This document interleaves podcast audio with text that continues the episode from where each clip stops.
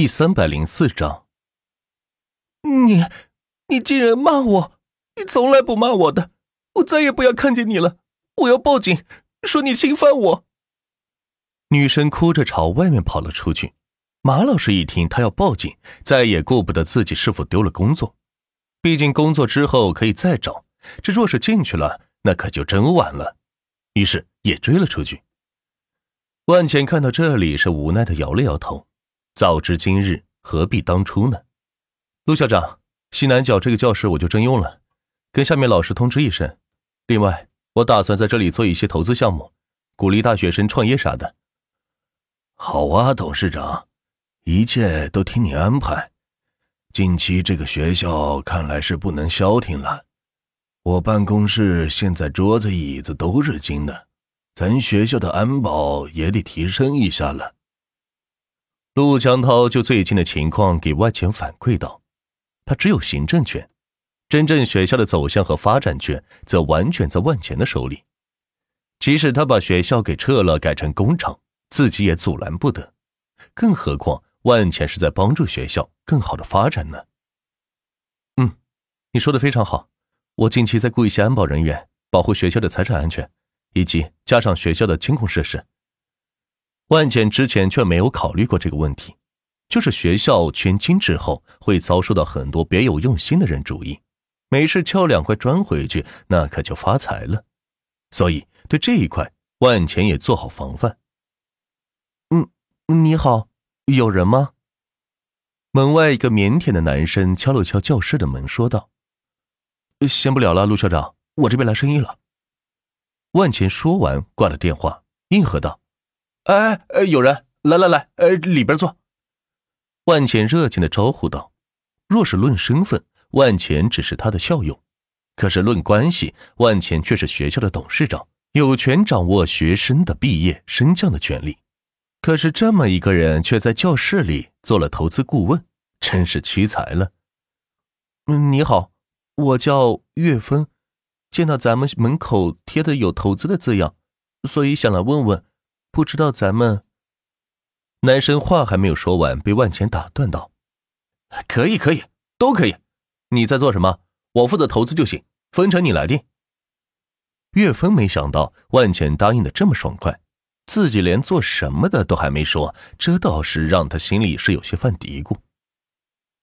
嗯，那啥，我见你年龄似乎也不大。应该也是刚毕业吧？你是哪里的钱可以投呢？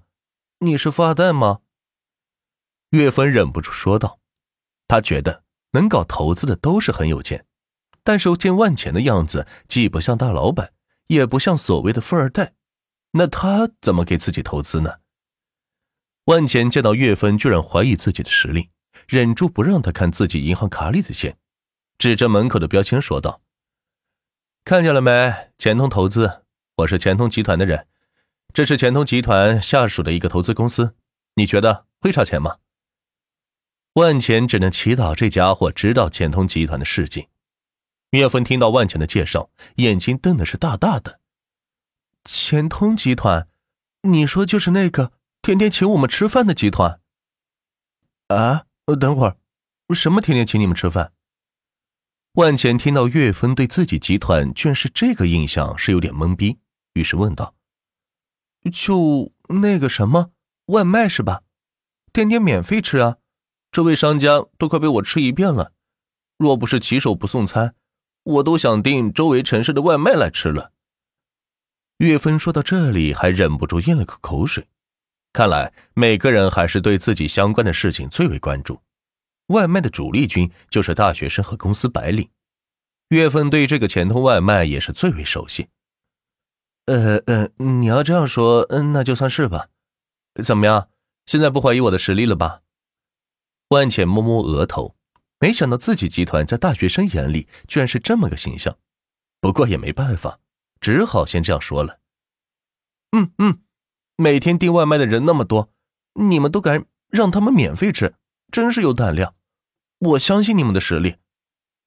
岳峰用力的点点头，说道：“在他眼里，钱通集团简直就是个土豪公司。听说过请同学吃饭的，请公司吃饭的，却没听说过请全国人吃外卖的呀。”就算不用计算器算，这个数字也不会小了吧？行，既然这样，你说说你的项目吧，我这边一定全力资助。万浅敲了敲桌子，把话题引入正题。嗯，是这样的，我打算在学校租个店面卖水果，平常雇几个兼职大学生照看店面就行了。岳芬说起自己的项目来，还是有些扭捏，生怕万茜不给自己投资。毕竟自己也没接触过这种投资人，不知道对方会提出什么样的要求。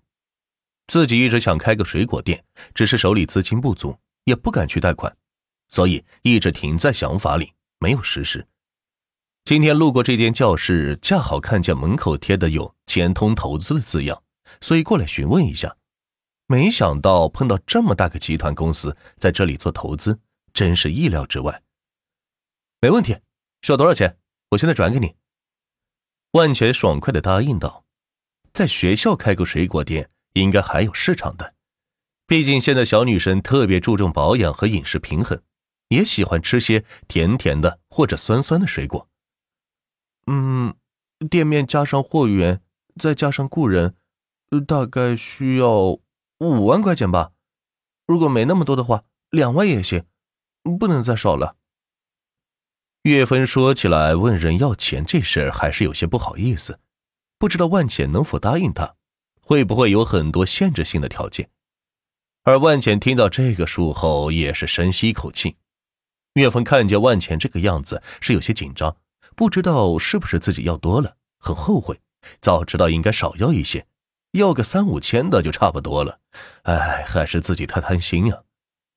但是万钱却是觉得钱太少了，自己已经很久没有花过单笔几万块钱了，所以再次听到这个金额，自己觉得少的是有些可怜。这样，我给你十万，尽快把店开起来，好吧？万浅说着，拿出手机扫了扫岳峰的二维码，直接把钱是转了过去。岳峰见到万钱不仅没有嫌自己要的多，而且还多加了五万，真是喜出望外。要知道，自己父母一个月才给自己一千块钱的生活费，万钱这一下子就给了自己十万。我我我我我一定尽快把店开起来，赚了钱跟你分百分之八十。岳峰激动的说道。身为学生，没有社会经验，知道自己是虽然得了钱，但是运营方面都是要自己操办，分钱是不能以谁给的钱多就分的多的标准的。不过在他眼里，就是觉得出钱的才是真正的老板，自己也只是拿了老板的钱来打工而已。哎，不用不用，就等你赚了钱之后再说吧。